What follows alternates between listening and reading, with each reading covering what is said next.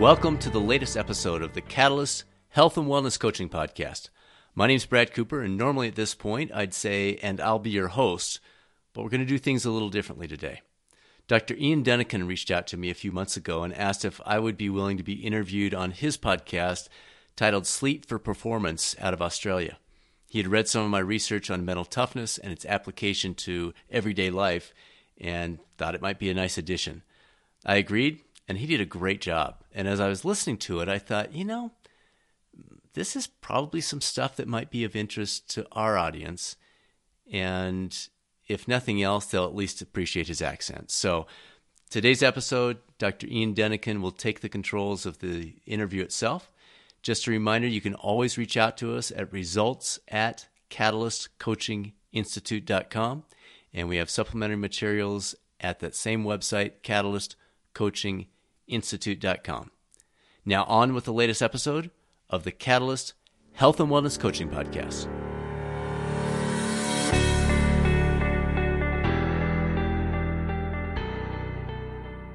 Welcome back to Sleep for Performance Radio, January 2019.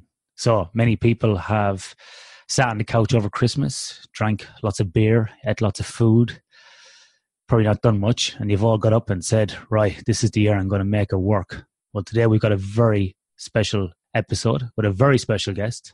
You sound like a guy that owns a massive ranch in America and has lots of money. That's what it sounds like. well, we'll just go with that. so, so Brad, can you give us? Uh, obviously, you're based in the US. You're in Colorado. Can you give us a quick overview of your background um, and how it led you to doing your PhD? Yes, I'll try to keep this short. Physical therapist for 20 some years. In 2007, we started a company called US Corporate Wellness with a the goal, the design to bring essentially better lives to corporate America, if you will, and, and helping employees make better life choices across the full spectrum. So, yes, food and fitness, but also sleep, also life balance, all these other components. And so, our focus has covered the full gamut of health and wellness in terms of those elements, but especially the personal wellness coaching. And so that's what we're known for in the US is we provide the full gamut of wellness programs, but we almost always incorporate personal wellness coaching into that. And in fact, we have a lot of our competitors that are now having us do their coaching for them just because of the way that reputations develop. So that was the the early stage of trying to figure out, well, how can we do a better job of, of doing what we're doing? And then in 2015, and I think this is maybe what what brought you to to me initially was I had a chance to do a, a trio of events: the Race Across America two person bike race from Oceanside, California, to Annapolis, Maryland. It's about three thousand miles, and we we finished that in about seven days. We won the race. Uh, a couple months later, I tried to qualify for the Hawaii Ironman World Championship, which eh, is probably your, most of the listeners on this podcast already know, is a 2.4 mile swim, 112 mile bike, and a and then a marathon at the end, and the likelihood of competing to the level that you get into the, the world championship is it's just a long shot. It's you know one to two percent of each group, and then two weeks after that race is over, tried to run a sub three hour marathon at the age of forty nine, and then the research. The reason that research came about was I came out of those three events saying, "Well, what's up? Like my mental toughness was really good here and really bad here, and then it would spark again and that wasn't caffeine related it wasn't blood sugar related it, it just would happen and so i was curious I, I, I, tried to read everything i could get my hands on in terms of the popular press and it, there, there just weren't answers and so i decided to go back get my phd and study mental toughness variability the within person not between person because that's where mental toughness has historically been studied is yeah. looking at is yours better than mine? Well, I don't care. I, it doesn't matter to me at all. I want to know how can I improve yours and how can I improve mine? And so that's what led to this, and that's that's where we've gone with the, the, the research so far. That's that's really cool, Brad, and it's great to you know talk to a, a, scientist who actually participates in these activities as well because i think it's a real it's a real interesting you know a narrative that you can bring into your research as well because not only are you researching it but you've practiced practiced it as well and you can bring in them personal experiences to kind of help guide the research and get credibility with athletes as well which i think is really important well, I appreciate that. It brings it to life so much. I mean, I was out at the track doing 800 or 400 repeats the other day, and you know, I, yes, I'm training, but I'm also thinking through, okay, so what was that finding we had in that last study? Let me apply that to this next rep and see if I can trim three seconds. So it, it's, it's selfish too, in that I'm, I'm doing this not only to help our organization, to help the broader population, but it's kind of fun to apply it personally too. Well, in, in that vein, then, Brad, I'm going to have to confess here because, uh, this podcast here today is completely selfish because uh, I've switched from long distance running, as I've told you, to long distance swimming. I completed my longest swim last week, which of five kilometers in the ocean, and I'm trying to get up to ten kilometers in the ocean with a view to doing twenty next year. And um, this podcast is really all about me and how can I get more mentally tough to do, that. So, um, well, let's get you there, buddy.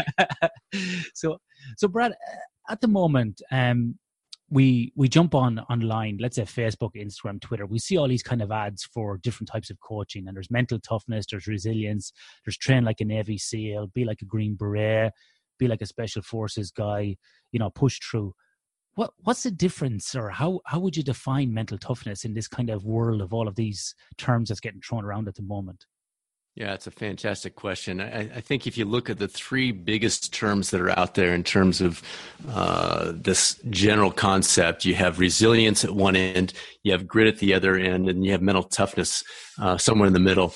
If if you look at the resilience is being defined and redefined by by everyone essentially, but if you look at the original concept it was about what you bring to the table so you go through a difficult childhood you're you're abused as a child you go through a you know tough situation there you that breaks a lot of people but the people it doesn't break it creates this resilience that they carry with them the rest of their lives. And so resilience is really about the past. It's what you bring to the table. Uh, grit if you read angela duckworth's research in her book it's about the future. It's about keeping that long-term perspective on where you're heading and staying on that path. What i love about mental toughness is it's right now it is right now. Now, mental toughness needs to be in the context of you caring. You don't when you you're listening to this podcast, unless you're running at the same time or or whatever it might be, you're not using mental toughness. You're just kicking back, relaxing. You don't need it at that moment. But there are times in life, whether it's a, a physical pursuit or some change around a New Year's resolution type thing, that if you can draw a little bit more from your your potential capacity, if you will, that can make the difference of succeeding or failing. And so that's where the focus of my research is. And I think if people can keep that that diagram in mind of we've got resilience, past, grit, future, mental toughness right now, that kind of helps put things in context. So that, that's a great way of framing that, Brad. And if we look at resilience first, it, like, do we need resilience to have mental toughness? So, as your example, if you had a rough childhood or, you know, maybe you didn't get through that childhood very good and you were very well and you were left with some sort of residual mental health issues or emotional issues does that mean you can't get mentally tough and you can't have grit or do you have to have a good high level of resilience before you can have mental toughness yeah, it's a great question. And I don't think we've clarified that in the research yet, but my personal opinion is twofold there. One, if you look at our model of of uh, essentially the what we call the functional mental toughness concept, and what I mean by that is it's not it's not what your potential capacity is for mental toughness it's what you're functioning on. So it's how much you're accessing at this moment in this situation. So again the the broader mental toughness may be your potential capacity and if you have more resilience then your potential capacity might be higher. But the functional piece the FMT is what are we accessing in this moment at this time for this specific activity that we're trying to break through and perform above our natural ability. So to answer your question, would that person bring more to the table? I think they would. Again, I'm I'm hypothesizing here, but I think if if you did come through a, a tough childhood or a, rough divorce or a, a angry boss that was constantly on your on your back, then you might build resilience that could give you a greater capacity, but that doesn't mean you're utilizing it. The, the three elements we've identified as impacting functional mental toughness the most are thrive, prepare, and activate. Thrive is the foundation of well being. It's all those things that, that you kind of introduced there. The prepare is what you're doing to prepare specifically mentally for the whatever it is that you're pursuing, the race, the event, the the presentation, the New Year's resolution, whatever. And then the activate is what you do in that moment. So you have broader thrive, foundational well-being, and then you have prepare. That's the concept of what you're doing to get ready for when the spotlight hits you, you're ready. And then activate is is when the spotlight's on. Yeah, very, very, um, very interesting. This is something we often talk about with, um, or we see in in martial arts, for example, in combat sports, is people are very good at getting ready for a fight, um, very good in the gym, very experienced, but then when the big show comes along, they just kind of fall apart. And this is we can Absolutely. see many many examples of this. But yeah. but also conversely to that, then Brad, um, this is a conversation I had with a friend of mine who's ex special forces who was on the podcast last season. A guy called Bram Connolly, who was a major in the Australian Commandos. It's a conversation I had with him. I think off the podcast is how much does situation have got to do with it. So, for example, when people go through a selection course for a special forces um, place, so whether it be Navy SEALs, Rangers, Green Berets, whatever it might be, those guys at any one time know they can drop out they know it's not real. They know it's not, you know, life and death really. All, although some people do die in those courses. If that was a real life war situation, would those people, you know, perform at a greater level? Would they be more more likely to be like a Navy SEAL or an SAS type candidate? Is there a difference in how the how the environment and the situation shapes our mental toughness? So you know, when our lives are up against it, up against it, or we're really getting pushed here for our own safety, does a different level of mental toughness, or to use your future term, grit, um, present itself? Yeah, I'm not positive I'm catching your question right. So guide me differently if I'm taking this the wrong direction. But I, I think what their training is really focused on is that prepare piece of the trilogy. So the thrive is not always there in those settings. The prepare is the main emphasis. They cannot truly create the activate piece, but they can practice it over and over and over and over. So it's more likely that they can activate when they move forward. And, and, and that's what you're looking for in that, that prepare space. Th- things like self-talk, for example. Yeah. Everybody that's done any kind of reading knows the value of self-talk. And yet you talk to athletes, of almost any sport and the number of them that purposely utilize that when they're in that moment it's actually a very small percentage. And so by util- by by taking that into the prepare phase and saying okay i know the value of activate i need to do it. Here's my specific strategy. Let me lay this out and in my training i'm going to utilize these tools. That can have a big impact. So that's the direction i would try to take with somebody in that situation. Okay yeah. No that that was perfect answer yeah yeah, that's great. So, Brad, when we um coming back to mental toughness, um, what are what are the elements that people need to have or need to train or what would they need to do to try to increase their mental toughness for the present? So, like I said at the start of the podcast, somebody's got a goal this year to run a marathon. Um, they want to, you know, complete a triathlon. They want to run a 10k, whatever it might be. What sort of elements of mental toughness should people look at and how, how, maybe some of the things they could do to improve their own mental toughness. Yeah, sure. I, I, think any of your listeners who just write these three words down that we've been talking about and then continually revisit them. So the three words are thrive, prepare, and activate. And then we're gonna we're, we're putting together an assessment that'll help people. Nothing official, not a not a research based assessment, but just something to get people thinking that'll help them look at that and say, "Oh, yikes! I'm a little weak in the thrive area," or "Man, I'm really dropping the ball in the prepare." Wh- wh- whatever. It'll just help them kind of guide that process. But on their own, they can do that a little bit. So if they'll just write those three down and say, "Okay, I'm wanting to do X, Y, Z. How's my thrive?" And so, for example, a lot of your focus is on sleep. That is such a critical, critical. In fact, there's probably not a more critical area for the thrive piece. So, is there sleep where it needs to be, both quality and quantity. And if not, they're going to improve their mental toughness by improving their sleep. So that would be an example of enhancing their thrive as they move towards these other things. They could look at the prepare and say, well, okay, I'm running, I'm going to try to do this marathon, but am I preparing for the tough piece, the the that you know when you hit that 18, 20 miles, and doggone it, it doesn't matter who you are, it it stinks. It's just tough. What are you doing to prepare for that? What types of of uh, training, mental training. Are you, for example, when I was getting ready for the race across America, one of the techniques I used, and I actually got into a bike wreck six weeks before the race and broke eight bones, so I had to be a little bit creative with my training. And one of the things I did during my indoor training was I took a target just a, on a piece of paper and I would stick that in front of me, uh, training indoors on the CompuTrainer in my basement, and I'd stick this thing in front of me. I'd turn off computers, phone, music, podcast, TV, the whole works, and just stare at that target and stay focused on the centerpiece. And then I start, if I would start to drift into, you know, if my mind would start to go into other directions, I would work my way back in. So I'd start from the outside rings and I just gradually go back to the bullseye and I work on that concentration. So that was an example of the preparation phase. I didn't realize at the time, but retrospectively, that was a, an example of going through the prepare phase that once I got into that race and I hadn't been sleeping and the competitors were right there and it wasn't the perfect situation, I could bring that concentration back into play. So those types of things, if they'll just analyze, do a self-assessment, ask yourself, how am I doing with my foundational well-being? How well am I preparing? And then what am I doing in that moment to activate these other pieces? And that'll that'll really give them a lot of guidance. Excellent. Very interesting. Very interesting.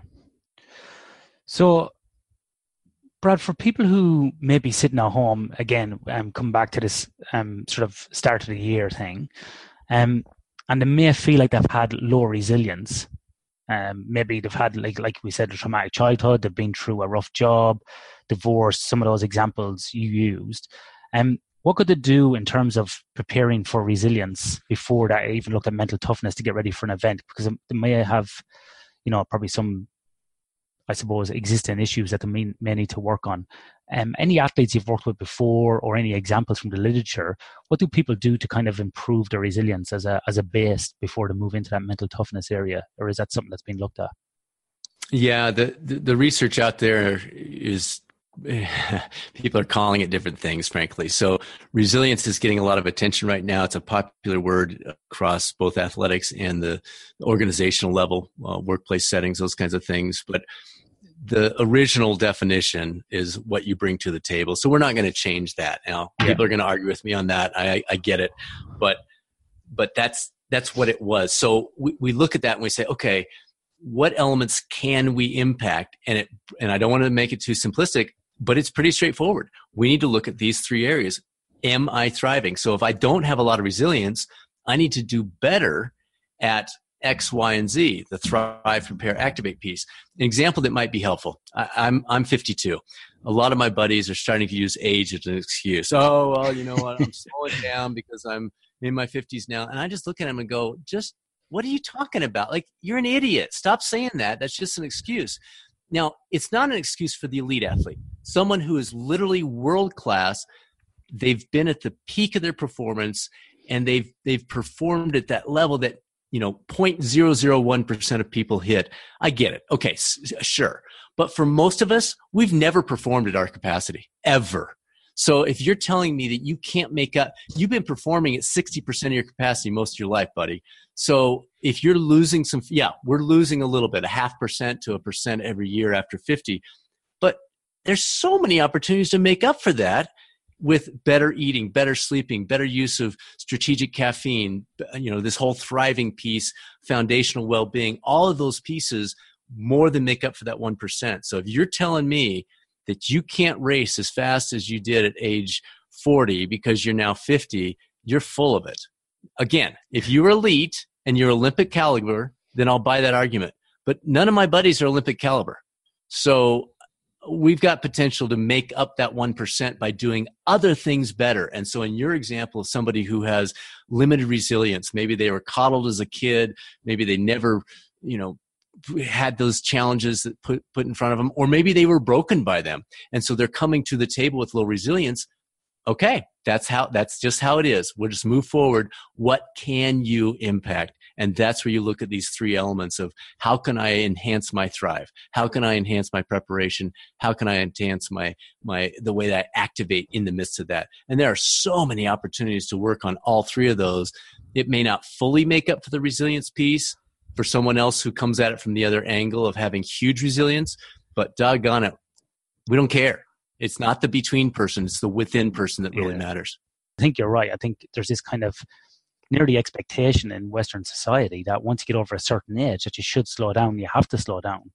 Where it's kind of like, uh, here, you know, F that, let's keep pushing, let's keep moving. Because um, right. once you start slowing down, you start gaining weight, you start, you know, getting tired and, and sort of getting lethargic. And it's, it's more about your approach to life. And then everything else starts to fall apart. And I've seen this with other people as well, where they make that mental shift go i'm going to get fit. I'm going to like you know reduce alcohol whatever it is and they become new people at the age of 50 on, on the back of that brad and like in that thrive in that thrive area and um, with some of the corporations you work with is that really what you're focused on is getting them to thrive first before you think talk about mental toughness and grit and just to get them to a base level um, of sort of operating, like just implant an operating system into them really about daily activity and general health and well-being to be fit for work to perform their job first before they move into, you know, sort of um, athletic endeavors. It, it really is. Our our focus is with everyday employees, so we're not working with elite athletes primarily. Although there are a few elite athletes that are that are uh, working with us through their companies, if you will. But our work through the Catalyst Coaching Institute is certifying coaches for the International Consortium for Health and Wellness Coaches. And all that training is around how to draw out of the individual what matters most to you. A coach does not come to you and say, you need to do A, B, and C. An effective coach says, what's most important to you? And then let's create a plan together, or frankly, help the employee or the, the client create that plan. And then the coach helps helps them move forward by asking the right questions setting specific targets those kinds of things. So you're exactly right. The thrive piece is where we as an organization focus our time but at some level we start to move into the prepare and activate. And i'm actually going to be doing a keynote out in cincinnati next week where i'll be talking about that to a group of of human resource managers and, and leaders. So hopefully we'll get more opportunities to present this concept because I think it's very powerful and can make a big difference. Yeah, I think it's it's really interesting. And like you, Brad, as well, I work across you know industry and elite athletes, and um, there's lots of crossover. But in the in the industry phase of the work that I do, a lot of it is about embedding um, you know, a kind of a framework and a foundation where people can move off that. And you will find some high level or amateur athletes within those groups as well who you can give them some more of these kind of information pieces that come from the elite athletes um, but I think if you show the framework of how it works in sport to organizations, they're quite intrigued by that and it can help kind of paint the picture. And to use your example of the Thrive, Prepare, and Activate, I think showing that to uh, organizations is very helpful. And we often do that within the sleep world as well, where we show about embedding a kind of a fatigue risk management system um, or alertness management system and then how that works in terms of creating the the foundation for elite athletic performance when we work with elite rugby or fighters, whoever it might be, to move to that next level. And we show that like sleep is the number one recovery tool that's free and provides that baseline as well. And that's why I like your model here that you you keep coming back to because it shows, you know, in a very nice way how people can go um, how can people can analyze the different phases are in resilience, mental toughness, or grit, and when to use it, but also to thrive, prepare, and activate, which is a, a great kind of thing for people to remember. So um, it's, it's extremely beneficial for for people at home. Excellent. So, so Brad, let's let's let's look at an example, right? Let's let's take this example of this group that I'm in at the moment, and you know we're working through. Um, um, when we work through it, if that's all right. Sure. So we got these group of people. They're like um, it's about about fifty to sixty people. Their age somewhere between average age is probably late 30s, early 40s, but say 40 for argument's sake, they all want to swim to this island off Perth, which is 20 kilometers away. They want to do this long distance swim. It's a solo crossing. Um, you can't be, you know, aided by any boats or whatever. Like you can have boats like throwing sure. you uh, food and water and so on, but you can't be touching the boat or getting dragged. The water is going to be about 20, 21 degrees Celsius. Um, people are going to swim anywhere from five to 10 hours to get across here. And they're training in a, in a four month block um, or 16 weeks, and they're right in the middle of that now, sort of post Christmas. In this sort of example, how would you recommend if people are struggling with kind of continuing to train or they're dropping out or they're getting injuries or they're kind of doubting themselves whether they can do this this race at the moment um, where, where do you think they should start in terms of looking at their at their approach to their training and their mindset? Yeah, I, again, come back to this concept of functional mental toughness. You have an amount that's available to you, but how much functional mental toughness are you drawing? How much of that are you accessing? And if you feel like, you know, control the controllables, basically. If you feel like you're falling short, first of all, ask yourself, because part of Thrive is do you care? Like you don't need functional mental toughness if you don't care. So if you're just out there because your buddy dragged you out there, or your your you know you your spouse's ex boyfriend was doing it, so you're trying to prove something. That may not be enough, and so you may need to examine internally: Is this really part of who I am? Am I? Do I care? Do, does this matter to me enough to draw on functional mental toughness, or am I just going through the motions? Because functional mental toughness only comes into play when you care. Otherwise, it's off the table. So I think that would be my first question is, do I really care? Now, if I do really care and I'm falling short, then I need to go back to this self assessment and say, okay, let me start with Thrive because that's such a basic, easy to analyze area. How am I sleeping? What is my alcohol intake? How is my fueling? Is my general health good? How's my stress? How am I managing my stress? All of those components and then fix those. Again, control the controllables. If you've got a shoulder injury, that may be out of control. But if it's a if it's a mental piece where you say, I'm just I don't care enough, well then maybe we can get that by improving our sleep or these other elements. So I would start there. Look at that first, control those basics. And then from there, say, okay, we got that dialed in. I'm sleeping well. I'm eating well. I'm, I'm watching the alcohol, all those kinds of things. Now let's move to phase two prepare.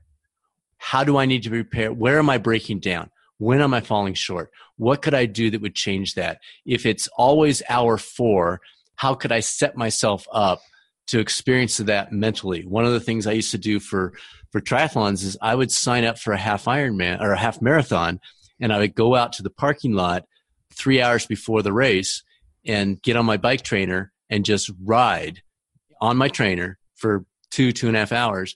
And then five minutes before the race starts, I throw my bike in the car, throw my running shoes on, and run the race. And what that did is it created this race scenario. I wasn't just doing a brick workout. I wasn't just doing a bike run. I was doing a moderate, I wasn't killing myself on the bike, but a moderate bike, and then literally racing and trying to be as close to winning that half marathon as I could, coming off that bike for two hours. So that created this mental preparation, if you will, for when I got in a half Ironman. Yes, there's still a swim on there in, in front, but that's a half hour. And then boom, similar bike, similar run. And that wasn't a surprise. I was ready for it. So have that person look at where are they breaking down? Is it hour four? Is it hour six? How can they set that up? How can they create fatigue or mental uh, struggles leading into that? If they always work out in the morning, for example, when they're fresh and they're ready to go and, and they haven't had any mental drains on their day, what if they shifted and started doing their you know if, if they can shift their work schedule and have a long hard day of work where they're trying to do a lot of stuff and maybe they even don't eat all that well you know kind of purposely deplete the the body and then go out and do that three hour swim at four o'clock in the afternoon and see how do I respond now. So you're, you're essentially that preparation. Preparation is all about putting yourself in the scenario so that when it's go time, when the spotlight shines, you've been there already, essentially, in your mind at least. And so it's analyzing that piece and then moving forward. And I think if they do those two things, they're going to be there. Yeah. I love I love that reasoning and rationale, uh, Brad. I think it's such an important thing. Um, you know, personally, um, you know, when you have a goal there's something you want to achieve, whether it be either physically or academically or in business, I think it's it's what drives you, and just writing down your goals, you know, um, about what you want to achieve is is very powerful. It may seem a lot of people laugh at it, but I've seen people write down on a piece of paper and a blank A4, you know, in two years' time, I want to earn X amount. I want to be in a job where I'm working in technology. I want to have my master's degree.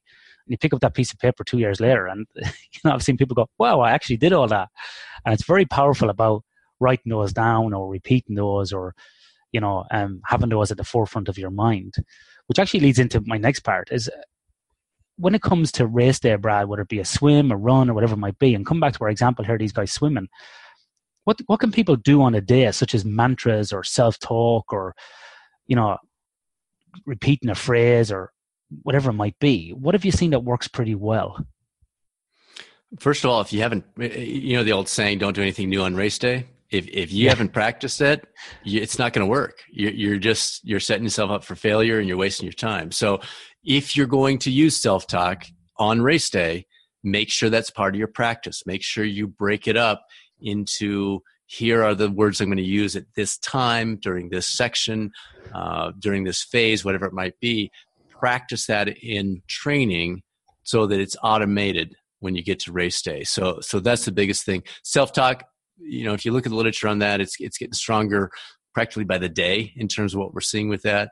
Um, so take advantage of that. The the whole concept of you've been there is is a big one and reminding yourself you've been there i think on race day if you can look at it and say okay i've done this that changes your perspective so much because you're not you're not freaking out you're not like oh my gosh i'm at the start of the hawaii ironman world championship. This is crazy. You you just say you know what? I've been here. Yeah it wasn't the exact same spot but i've i've done this. I've ridden the exact same distance. I've run the exact same race in similar humidity, you know, whatever. Um, but reminding yourself of that, and then the little things like smiling. It, it, it, sounds so hilarious, but if you watch the Nike Two Hour Project, even at that level, with the greatest athletes, not just of our generation, but maybe ever, the guy that came in 24 seconds over the, the two hour mark, even under some artificial conditions, you saw him using that smiling technique up until the last what 800 meters mile something like that. So that's a powerful one too. And that one is probably one you could use without a lot of practice if you remember the practicing piece allows you to kick that in and, and remember as you go forward. So uh, those would be a few things you could try out of the gate. You know what? One, one other thing ian you, you mentioned the the writing goals down. Uh, we just recorded on, on, on, our podcast, the Catalyst Health and Wellness Coaching Podcast. We just recorded an episode on kind of moving a slightly different direction instead of directly goals looking more at a theme or a vision. Uh, one of the things we see with people is when they set goals. And the way you described it it totally makes sense and it works. But a lot of people will set goals that that they're they're not necessarily them. And so what we encourage people to do is take a step back. Instead of writing the goal first identify the vision of the person you want to become the who. Once you have the who in place, the what is pretty simple. But if you identify the what first, which would be your goals, it's not always lined up with the who.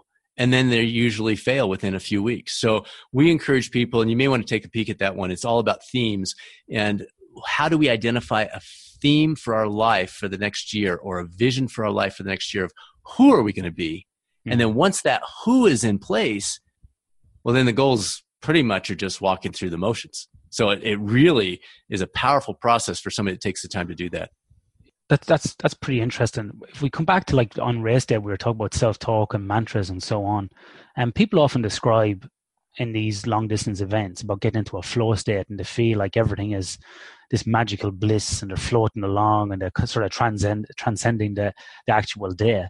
What is it, Brad, that gets people into that flow state? Um, and why does it last and why does it not last or why does it kind of sometimes pulse throughout a race do, you have any thoughts or comments on that you know that's probably part of what pulled me into this phd research was wanting to be able to recreate that in a competitive situation and so your question is truly the million dollar or many million dollar question um, but I, th- I think if you look at Csikszentmihalyi's original research on flow it occurs when that challenge and skill level exactly match up.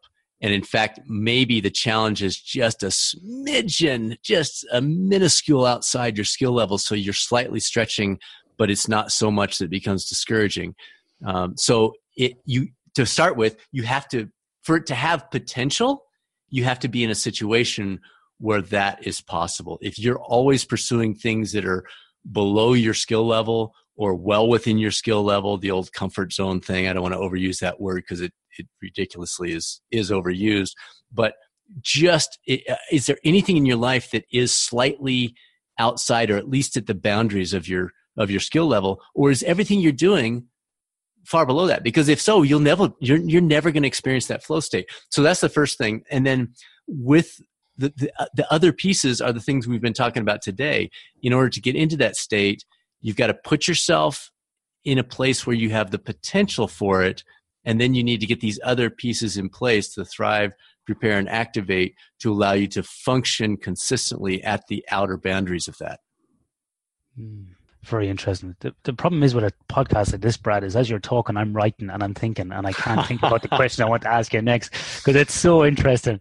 I find myself drifting off thinking about different things here as as we speak, which is probably not great for our listeners. But I am I'm I'm mega interested in this because um you know go, going through different challenges myself personally um and always looking for something next to kind of test sure. myself me too. This is a fascinating area for me, and I, I find it really interesting because I find in in in some events that I'm nearly like this dual personality where I'm observing myself and you know I'm talking to myself or I'm giving out to myself or I'm I'm getting mad at myself why I'm not doing something well enough and and so on. And it's interesting how with different sports, whether it be jujitsu or even a yoga class, because I'm so inflexible and so broken. Um, you know the, the self talk that goes on, whether it be negative or positive, or right. pool or running or whatever it might be. But what I do find interesting is that the more experience and the more training I do, and the more kind of let's say a work and in inverted commas that I put into an effort, in an, an effort I put into a task, the more positive the self talk becomes um, over time. And so, like you said, is like you've been here before. So, like last week, I swam five k's in the ocean, which is nothing for long distance swimmers. For me, that was the equivalent of like winning the New York Marathon. You know, it was right. massive. I felt so good because only two weeks before that, I swam my furthest ever in the ocean, which was 3.3 k's. And back in October, I'd never even swam three kilometers in a swimming pool uh, without the aid of like fins and pool boys and so on. So in a very short space of time, getting that experience um, has been extremely beneficial to for me. And like you said, replicating those conditions, and with that now my confidence has gone up. You know, I've been promoted up a lane in in, in our group. My confidence has gone up. I spent more time in the ocean because it's going to be ocean swimming. And to your right. point, I think replicating those conditions as much as possible, doing the work, and now I feel like my my thrive, I suppose, phase is, is increasing. My or you prepare, improving, yeah, because yeah. of preparation. So, yeah. you know, you can you can do as much mental toughness as you wish in terms of mantras and self talk, but if that thrive piece isn't there and you haven't put in the work, no amount of mental toughness or self talk is going to get you through if you haven't, you know, got yourself race ready on the day. Um, exactly. So, have you ever seen people in lieu of doing the proper training try to use self talk, or is that just a wasted effort? Uh, that's a fool's game. Yeah, absolutely. Yeah. F- functional mental toughness is the tiebreaker when all other things are equal if you're not prepared physically, it doesn't matter. Like, yeah, it matters. It's going to help you drag yourself through it, but it's not going to help you perform. And if we're looking for performance, that's a different area. So you've got to be physically prepared to go in there and get it done. And then the functional mental toughness will allow you to perform slightly above what your expectation, what, what normal expectation would be based on your, your performance. That, that's where mental toughness comes in. If you think about like an underdog, we, we love the underdog because you see the underdog performing above what you thought they were going to do. That's what makes them an underdog. Mm-hmm. And if you want, and that's where mental toughness comes in, is it allows you to function slightly above, slightly, 1%, 3% above what you should have been expected to do. It is not the base. The base is the physical training and preparation. The functional mental toughness allows you to outperform that physical preparation by a very small amount, but it could be the amount that makes a difference. Brad, in your work or shifts of focus off the athlete and more towards the coaching and the support, um, in your work dealing with athletes and even businesses or talking to their coaches, um, how can a coach help athletes around, you know, the resilience, mental toughness, and grit, and the thrive, prepare, and activate pieces? Um, because and some of the coaches I've spoken to, some were like, look, these guys or these girls are are great. They don't need anything. They're here. They're putting in the work. Generally, at the elite levels, that that happens, and they're kind of most of them are, are pushing it because it's a full time job for them because they're getting paid.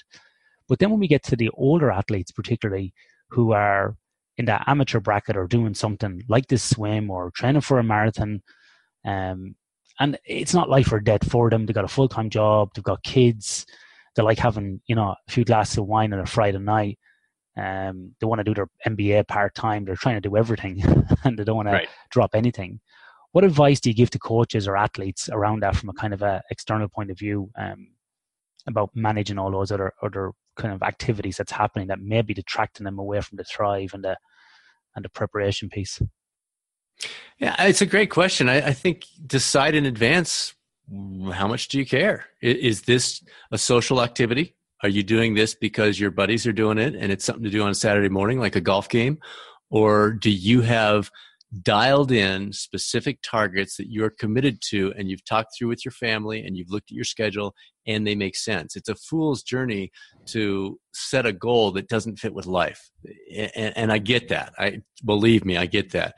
Before I sign up for an Ironman, that's a conversation my wife and I have is does it make sense to do this this year because we know the commitment that's involved with that. But once that decision's been made, decide I, am I sticking with, like maybe you reassess on a monthly basis. You okay? A month ago, I said that I was committed to qualifying for the Hawaii Ironman or racing the race across America or doing this incredible swim that you're scheduled to do. But is my schedule conducive to that? And if it's not, does that mean I cancel my participation? Does it mean I lower my expectations? Or do I realign my schedule at work and home? And if we, we can't, you, you, like I said, you, you can't you can't create something out of nothing. If, if either we don't care anymore or our schedule doesn't work with it, then we need to either change expectations or change the plan. No, I, I that's that's uh, that's that's great advice. I think it's um, I think it's great, and I think like for people who maybe halfway through a, a training program at the moment or at the start, it's it's great advice because maybe maybe it is time to pull the plug. Maybe it's not right. Maybe you lower exactly. your expectations. Maybe and that's can, okay yeah, that's okay. But like like you say, it's realistic. You know, there's no point in, in, in destroying your career, your marriage, your relationship, exactly other things just for the sake of ticking a box because you know you thought that's what you had to do. Um, well, and, I, I, Ian, I think something I realized a few years ago, and I'm still not very good at applying it, but I came to the realization that you know who cares how I finish in a race? There are only two people. Well, maybe three. Me, the person that was right in front of me, and the person that's right behind me. My family yeah. doesn't care. My friends don't care. The race director doesn't care. Nobody cares. And I think we forget that. We blow this stuff up in our heads as if we're some professional athlete performing in the Super Bowl. Folks, I got bad news for you. That's not you. Just basic people. We're out there having fun. It's our hobby. And again, I can say this very easily. I'm not very good at applying it. But I think when we realize, hey, like you said, it's not worth messing my marriage up. It's not worth taking too much time away from being a dad to these great kids. That's we, uh, it's not worth losing my job over this thing. You, people get crazy with these things. Endurance yeah. sports kicks in the the psychosis, I think, and we're like, no, I've got to give up my job to qualify for Ironman. No, you don't. It's not. It's cool and it's an awesome life changing event to a point, but so is losing your job because you're an idiot. Yeah, and I, and I think Brad, to that point, there's lots more things that people can give up. You know, if they want to, if they're looking to, you know, look for mm. some age in their totally. training, you know, you can yeah, you can yeah, take yeah. alcohol out for for a period totally. of time. You can stop socializing. You know, on yes. certain times, you can focus on your sleep. You can stop watching, you know, crappy Foxtel shows or, you know, Fox Sports in the evening or watching reruns of Dawson's Creek. We can all we can all find time somewhere exactly you know um we're all we're all guilty of that. So can, we can all find time somewhere to um t- to focus on these other areas. So i think i think that's a that's a great point and um you know it's very important. and it's just like the 50 year old athlete that uses age as an excuse when they haven't frankly optimized their physical performance ever in their life but well i'm getting old so that's why i'm slow. No it's just because you're not training anymore. But same same thing for that person. And your point is very well stated that it, it, it, the time isn't because of your family it's not because of your work it's because you're disorganized it's because you're not dialed in mm-hmm. um, i get that question constantly of how do you how are you the ceo for a wellness company and training for this ironman or whatever 20 hours a week and i say well i'm i'm on the bike at 5 a.m on saturday what are you doing You know, so you, you don't go for a ride with the group ride at 10 a.m. and miss the whole day with your family. No, you don't. You, if you're really committed to this, prove it. Don't say it. Prove it by being on that bike at 5 a.m. That's a different story. Yeah, you've got to do the work. Yeah, that's. Uh, I'm the same. Uh, half five Saturday morning, we're at the pool, or you know, we're swimming yeah. five, six kilometers. It's you got to do the work. People people see the glory at the end of the day crossing the finish line, or or just think that it's all easy for you. They don't they don't see the the hard work that goes into it. Um, you know, my wife and I speak about this. She's got a background in human movement and natural medicine. We speak about this a lot about how you know people say to us, "Well, it's all right for you. You don't like junk food and uh, you like to run." I'm like, "Well, actually, you know what? I'm you know." I, I love junk food and I actually don't like running and I don't like all these things, but I like how it makes me feel when I'm in the middle of it and I like how I feel how I feel at the end. I said, you know, think I don't want to sit at home on the couch and, you know, scratch my balls and watch TV and eat crap food? Of course I do. Like, but you've got to just kind of, you know, have that self talk and, you know, have that grit and, and sort of that inner mongrel, as we say here in Australia, and just get up and go for it. Because if you don't, like, what what's going to happen? What's the, the downside is is too much for me. It's I I know I feel like crap. I know I can't perform cognitively. I know mentally I'm going to be I'm going to be washed out. So I I got to get up and do it.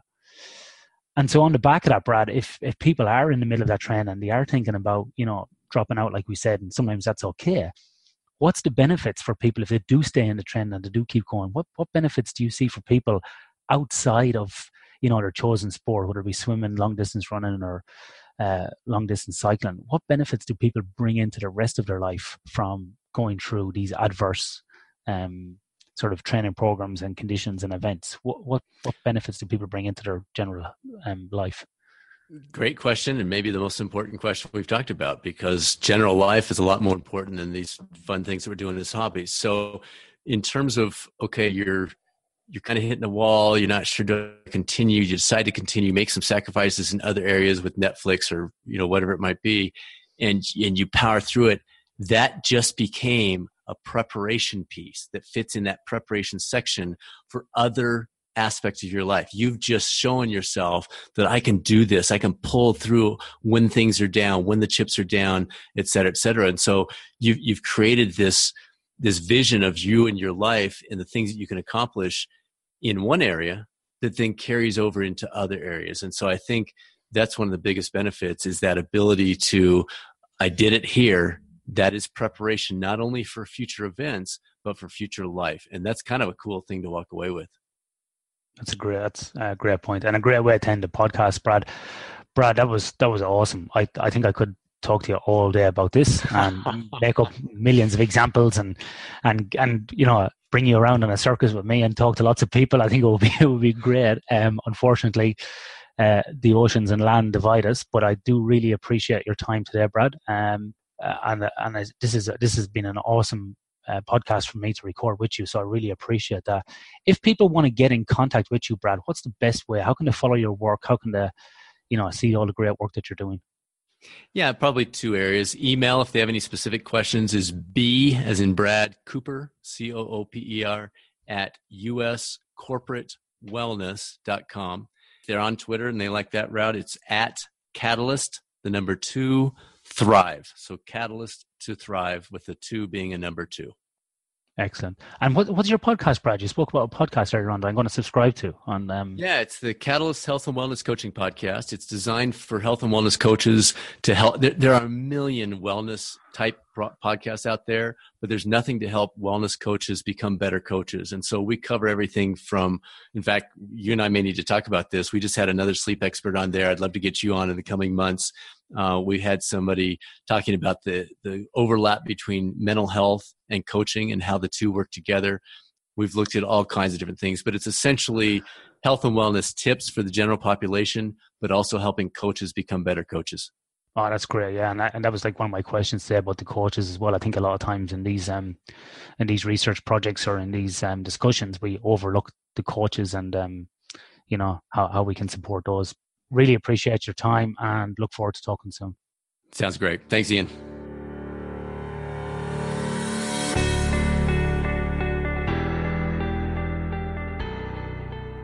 Well, I hope you found a couple nuggets in there. Again, thanks to Dr. Ian Dunican of Sleep for Performance podcast. Great job. It was a lot of fun. If you have any questions for us at the Catalyst Coaching Institute, you can email us at results at catalystcoachinginstitute.com. If you've been pondering the retreat in September up in Estes Park, Colorado, it may be worth a look. That early registration deadline is coming to a close, and we've just about filled those spots. So you may want to take a look at that. It's catalystcoachinginstitute.com slash retreat, or you can just go to the website and go to the retreat tab, and, and you'll find it there. As always, thank you for spreading the word. This podcast somehow, some way is, is garnering a lot of traction, and, and it's you. So I, I really appreciate it. Keep up the great work there. Until next time, let's all keep working towards better than yesterday for ourselves, our clients, our family, and our community. Make it a great day, and I'll look forward to speaking with you soon on the next episode of the Catalyst Health and Wellness Coaching Podcast.